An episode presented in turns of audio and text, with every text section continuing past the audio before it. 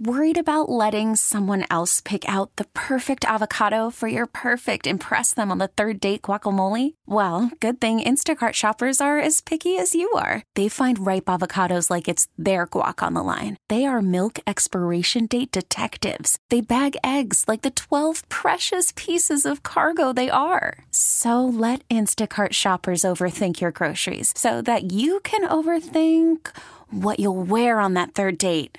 Download the Instacart app to get free delivery on your first three orders while supplies last. Minimum $10 per order, additional term supply. This episode is brought to you by Progressive Insurance. Whether you love true crime or comedy, celebrity interviews or news, you call the shots on what's in your podcast queue. And guess what?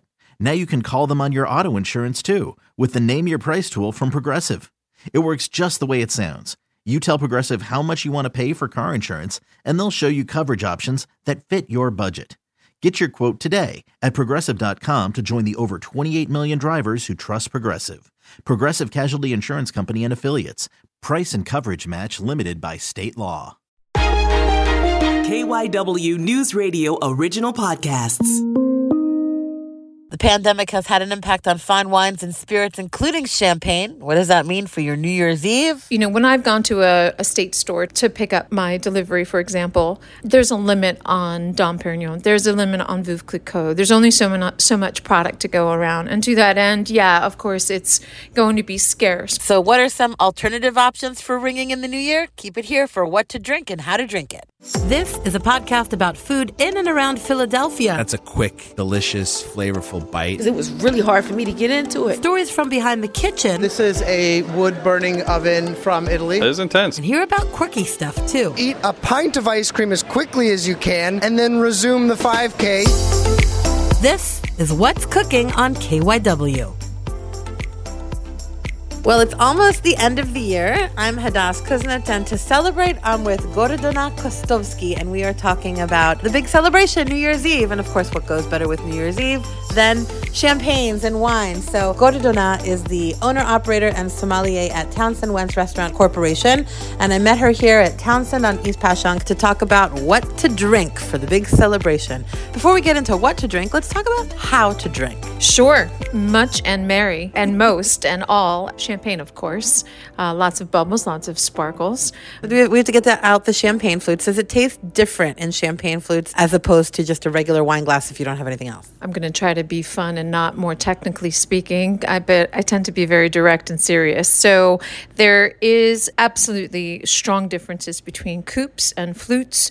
I like to do a white wine glass for the most part, unless you have something more definitive. We have gorgeous, gorgeous custom coupes that are hand blown glass. I've tasted side by side, and if you can get a flute that's somewhat a cross between a white wine glass and a traditional flute, then you're in good position. And it, of course, your glass makes all the difference. Absolutely. Can, your, can, you explain how that? Yeah, how that happens? Well, in your mood, but just the expression of the wine itself. Certain glassware is more conducive to certain wines, and champagne really, really thrives in something of that shape. What does it do to the bubbles? Well, you can see the bubbles. You know, it's beautiful to see the mousse, the perlage, which are the bubbles that come up from the base. You can't see them in coupes per se, but if you have just the right glass, you can really admire the brilliance and the absolute sheer finesse of what champagne really is. And that's, it's my go to drink of choice. So, you know, for me, I've, I've certainly solidified my position in what glass to drink it out of. Yeah. You can see the kind of the line of the bubbles going up. That's called the perlage. The mousse is literally just the, the bubbles on the top, especially when you first pour it.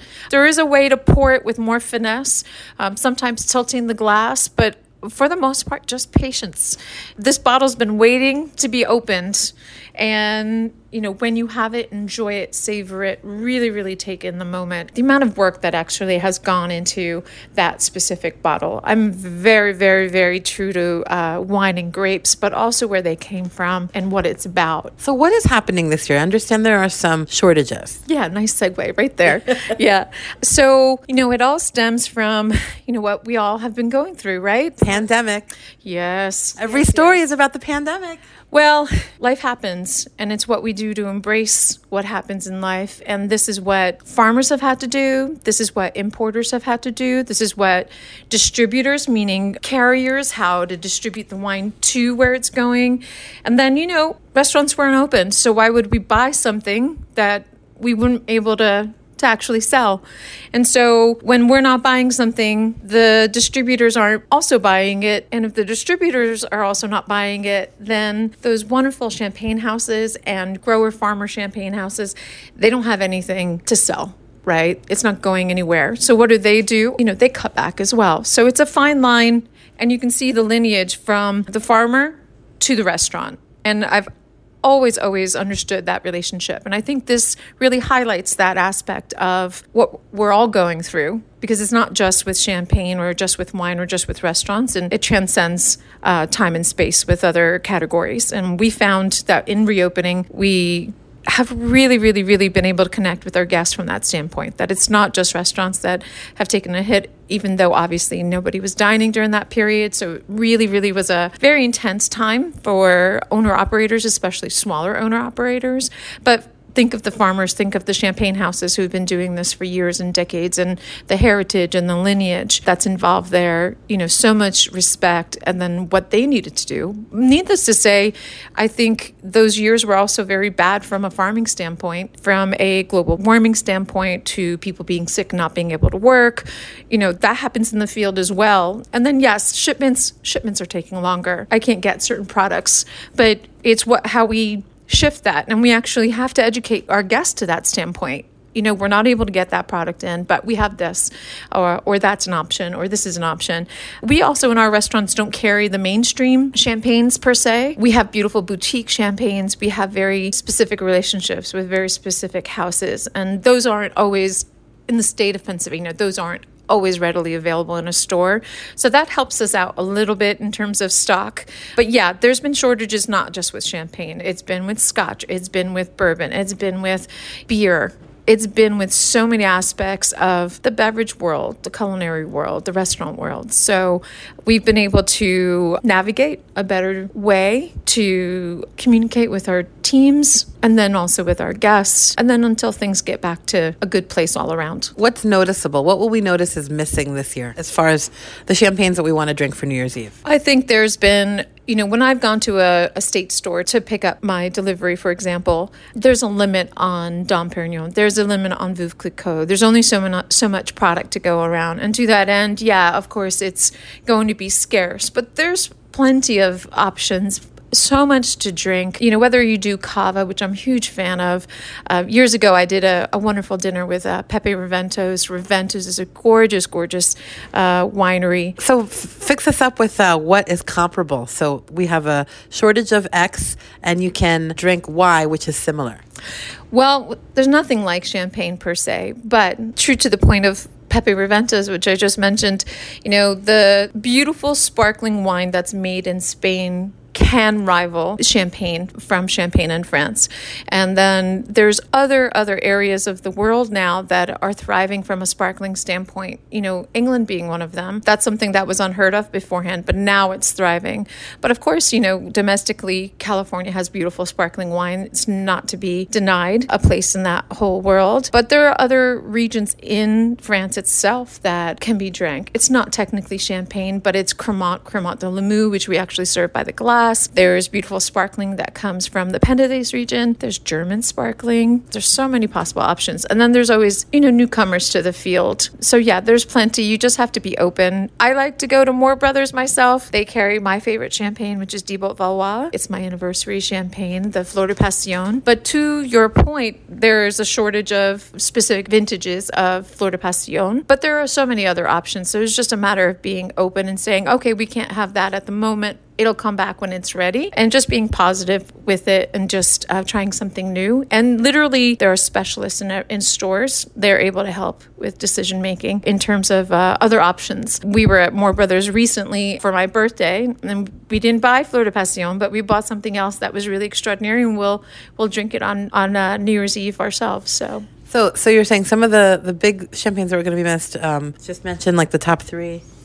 Dom Perignon for sure, Veuve Clicquot, no doubt, and uh, you know the the higher tier bottles that are more single vineyard, like uh, Taittinger. So, what's a good comparable drink to Dom, Veuve, and Taittinger? Well, grower champagne. So, trust your sommelier, trust your local store representative. They know what they're doing, they know what to offer. And, you know, they might have a bottle of something stashed away. Maybe it's not on the shelves because there's only one or two of them. But, you know, a relationship, starting a relationship with your sommelier, Chamber Street online, um, that's a good way to shop as well. You know, and don't be discouraged. You can find something that's uh, really lovely and beautiful. What do you look for in a champagne? I look for quality.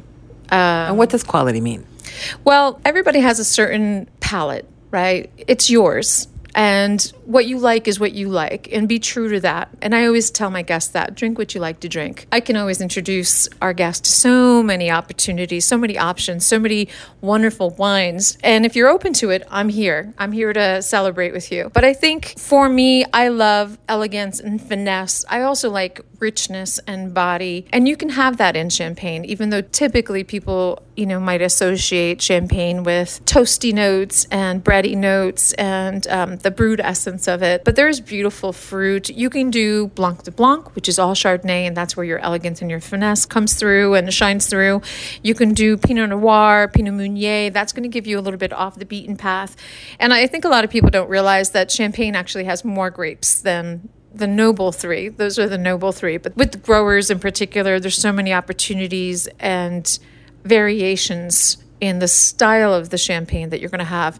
There are rosés, there are deeper rosés, richer rosés, there's lighter rosés. So it's really a matter of choosing the one that works right for you how do they determine the, the size of the bubble? I mean, that's what makes sparkling wine sparkle, right? The carbon dioxide in it. Well, in champagne, it's part of what it is. The smaller the bubbles, the more the quality, the more the effervescence, the more the joy. You know, I associate bubbles and joy. If, if you notice my earrings today, I wear them because they bring me joy and they remind me of champagne. and, you know, streams of gorgeous, gorgeous bubbles, gorgeous wine just there for you to, to enjoy and to savor. The How do they get the you said the smaller the bubble the higher the quality. So how do they do that? Well, it's all about the winemaking. It's all about the house. Certain houses have in Champagne, almost every every every wine will have that beautiful gorgeous essence. And it's very much about the soil just as much as the winemaking. But if you go to italy the wine is made differently so the bubbles are going to be different. When you go to spain or even california when it's aged in a bottle when it's not when the bubbles are not introduced to the wine when it's not forced it's a whole different experience. So when you have prosecco when you have certain cava it's all about how the wine is made, whether it's made in uh, what's called method champenois, right? It the bubbles form in the bottle. That's a natural process of the winemaking. If you go to, you know, this doesn't sound as appealing, but when you go to a bulk version of winemaking, sparkling winemaking, and the bubbles are introduced in a tank versus a bottle, just imagine something in a bottle versus something in a tank of course you're going to have more bubbles in that bottle that just that surface area alone and the care and the time. And you know this is why champagne is also pricier but it's worth it because it's a different experience you know, it's one thing to have mimosas with um, a sparkling wine. It's a whole different experience to have champagne and to savor that with food. And truly, you know, champagne is meant to be drank with food. It's on its own, it's celebration, it's every day. It can be what you want it to be. It's your choice. But as far as food, certainly, you know, we have. Um, what are the best pairings? Oh my God, so many. And you can't go wrong. You know, you can have it for dessert with you know, chocolate. If you have a rosé in particular, that's the ra- the way I would go. Uh, uh, oysters on a half shell. If you have fried oysters, it also goes well. So you know, it's from raw to fried to sautéed. You know, I I drink champagne all the time, all day long that's my go-to. I like a good charcuterie board. What's your like oh, ideal sure. charcuterie? Like, what's your what? What do you put on a charcuterie board for a New Year's Eve party? Oh, that's super exciting. Well, lots and lots of cheese. Even the charcuterie, automatically, I think of Iberico ham. I think of you know our Spanish restaurant Oloroso has the most spectacular uh, cheese and charcuterie, um, and so I think of Iberico. I think of uh, jamon serrano. There are so many options. I love sopressata myself. Something richer. And then so you have the bubbles with the richness. That's really a true pairing with champagne. That's why it works well with french fries. That's why it works f- well with oysters. But on a half shell with a little bit of mignonette, that works as well. But cheese is a no brainer. The brightness, the salinity, the true essence of champagne helps with food. It helps your palate digest and process. And it's interesting if you break it down from a biological standpoint. We can go in that direction maybe another time. But yeah, champagne's really an extraordinary story too. I'm not sure if you're aware of it, but Champagne was trying to be Burgundy in a nutshell, and they couldn't be Burgundy because Burgundy is Burgundy. And when Champagne, the terroir, the soil, the chalk, just the limestone, all of the everything that's in Champagne screamed that they had to just be Champagne. And so the moment they actually embraced it is when Champagne started to actually thrive.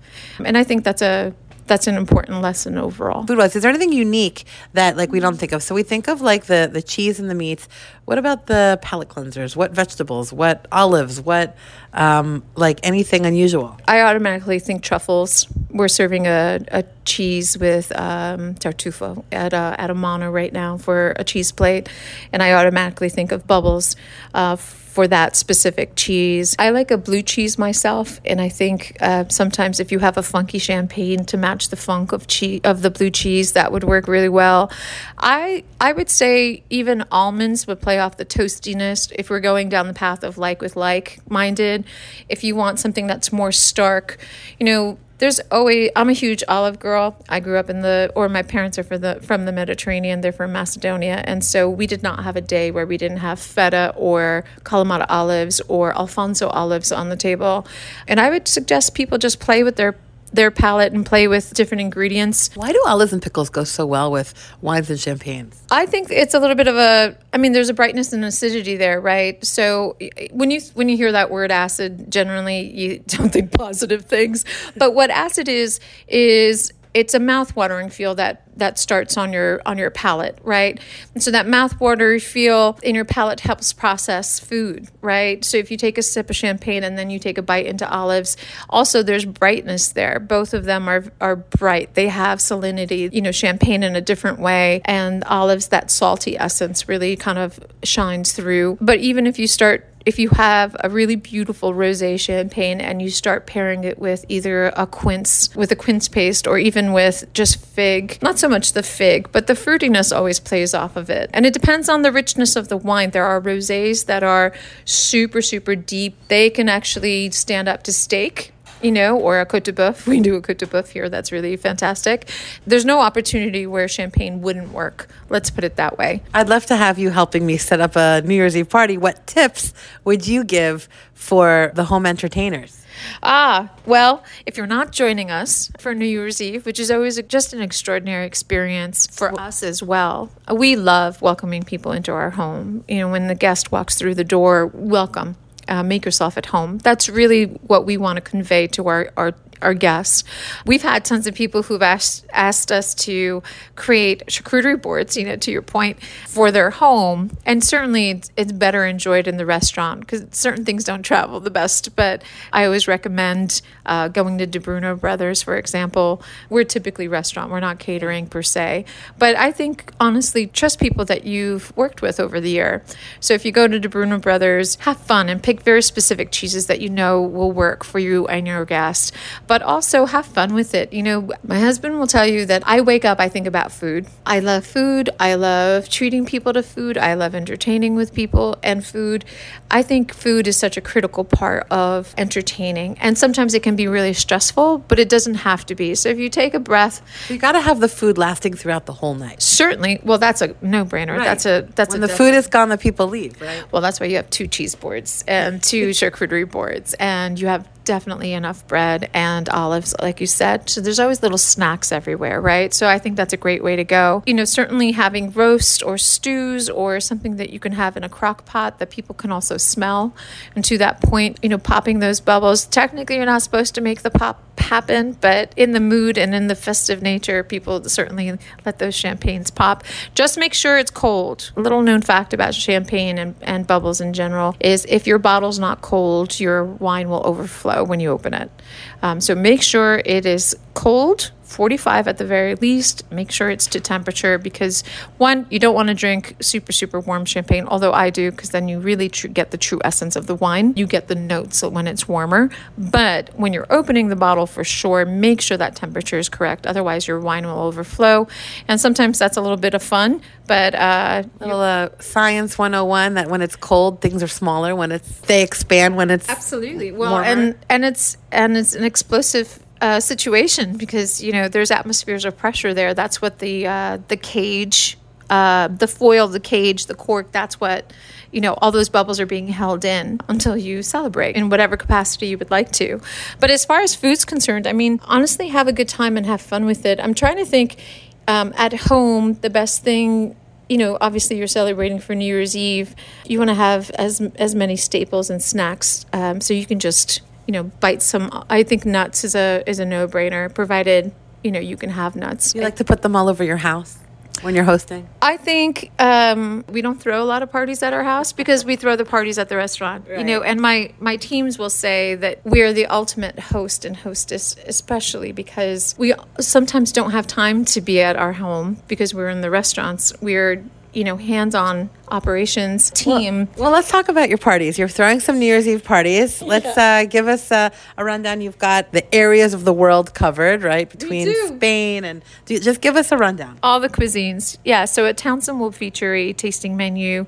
We'll do two seatings, an early and a late, of course, and it'll be a five to six course tasting menu. Pairings can be involved, lots of champagne available.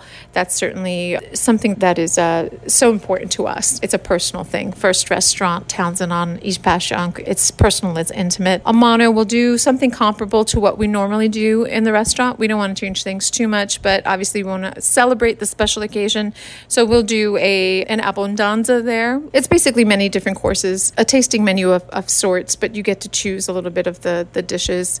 And then at Oloroso, we'll do a tasting menu, which is in, again, the same vein of what we normally do beautiful charcuterie, beautiful tapas and raciones, paella, of course. That's a no, that's a, that's that's a staple for us. And we make it from scratch. And by the time you get to pay, the paella of course, you've had so many flavors already. And then lots of lots of sparkling there. Amano's a BYOB, which is definitely a draw for so many people to celebrate with their own wines. And for Oloroso, all the sparkling and the cava in the world. So much fun with bubbles there and so many pairing possibilities. And you have a new place, the Haze. We do. Thank you for mentioning that. Yeah, so we have the Haze, which is an American tavern that's open. Certainly have lots of sparkling wine there as well. Yeah, no worries. What's the number one thing you have to have at your restaurants for New Year's Eve? Well, aside from champagne and sparkling wine, of course. Champagne, sparkling wine, the best service. you have to have the right You know, service. How is it? Do- Are you able to get servers that want to work on New Year's Eve, or is that a hard, a difficult har- holiday? Well, it comes with the territory, right? Everybody knows that they should be working on New Year's. And if you're new to the industry, we make sure that that's something that's mentioned or something that's reviewed. It's the biggest night of the year as far as restaurants are concerned. So the more people, the merrier. But also, we're nothing without our teams, and our teams are, everything. So to execute what we do and how to do it well, we really need our strongest members to be working in full service that night. It's part of the industry, it's something that comes with the territory for sure. Um, so then it's worth mentioning on the podcast that if you're going out on New Year's Eve and people are working on New Year's, then take care of them. Always, yes. We are really grateful. We have um, so many guests who are super generous with our teams, and it's because they work so hard. And I think sometimes people don't realize when something goes smoothly and goes really well, it's not by accident. It's something that we strive for. It's wor- what we work for. It's our Super Bowl. You know what I mean? It's uh, it's something that's really exciting for us. But we find that most people are tremendously generous and grateful and appreciative of being in the spaces, um, and we love that. Do you expect like a large turnout because people are kind of coming out of coronavirus and craving a night out? I think that's been happening, and I do. I do. Uh, we've seen quite a bump in reservations. We've seen a lot of positive flow, booking parties, holiday parties. Yeah, I, I expect that night to be an epic night for sure. Slowly coming back, coming out of it, Yeah. crawling out of the pandemic. Well, you know, it's been a, a long ride so far, so it, would be nice to get to the destination. So we anticipate having um, a full house in each of the restaurants, and we, we look forward to celebrating with our guests and our teams. What do you like best about New Year's Eve, and what will you be drinking? Well, it comes full circle, doesn't it? Um, the celebration of New Year's Eve and the, the thoughtfulness that comes with coming of a new year. And then certainly I'll be drinking champagne as soon as I possibly can. if not a guest, you know, usually likes to share with Steph and I a bubbles here or some wine here and there. That always makes the night more festive for sure. Awesome. Well, Happy New Year to you. Thank you. Thank you so much. I appreciate it. And likewise, and to you. Thank you. Gordana Kostovski is the owner, operator, and sommelier of Townsend Wentz Restaurant Corporation. And if people want to make reservations for New Year's Eve or they want to check you out, where can they go? That's a wonderful question. You can just go to the, just the initials of the company, the Townsend Wentz Restaurant Group, uh, just the initials. But any of the restaurants, you can scroll. Um, so T W R G that's correct. Dot com. Dot com. Okay. Yeah. But you can go to any of the restaurants specifically and you can scroll down and just see which restaurant you would like to book at. So they're all connected. But of course we um, we work with Resy, so you can work work with Resy if you wish for reservations online. Great. So just to remind people, that's Townsend on East Passyunk, Amano in Fairmount, Oloroso in Center City, and and the Hayes also in Center City. That's correct. Well, happy New Year to you, and I hope you have a great 2023. What are your thoughts heading on into the, heading into the future as far as the restaurant industry is concerned? Things are looking up. Things are uh, much more positive. We work towards that every day, so um, we're really excited about uh, a positive movement forward. Gordana, thank you so much. It was my pleasure. That's it for this episode of What's Cooking on KYW. You can follow the show and get other delicious tidbits on Instagram at Food in the 215. And follow me on Twitter and Facebook for more news and insights at Hadas Kuznits. If you have a food tip or feedback about the show, reach out. And please take a moment to help us by rating and reviewing the show on iTunes. It helps us to keep making the podcast and get it to new listeners. I'm Hadas Kuznits, and that's what's cooking. This episode is brought to you by Progressive Insurance. Whether you love true crime or comedy, celebrity interviews, or news, you call the shots on what's in your podcast queue. And guess what? Now you can call them on your auto insurance too with the Name Your Price tool from Progressive. It works just the way it sounds. You tell Progressive how much you want to pay for car insurance, and they'll show you coverage options that fit your budget. Get your quote today at progressive.com to join the over 28 million drivers who trust Progressive. Progressive Casualty Insurance Company and Affiliates. Price and coverage match limited by state law.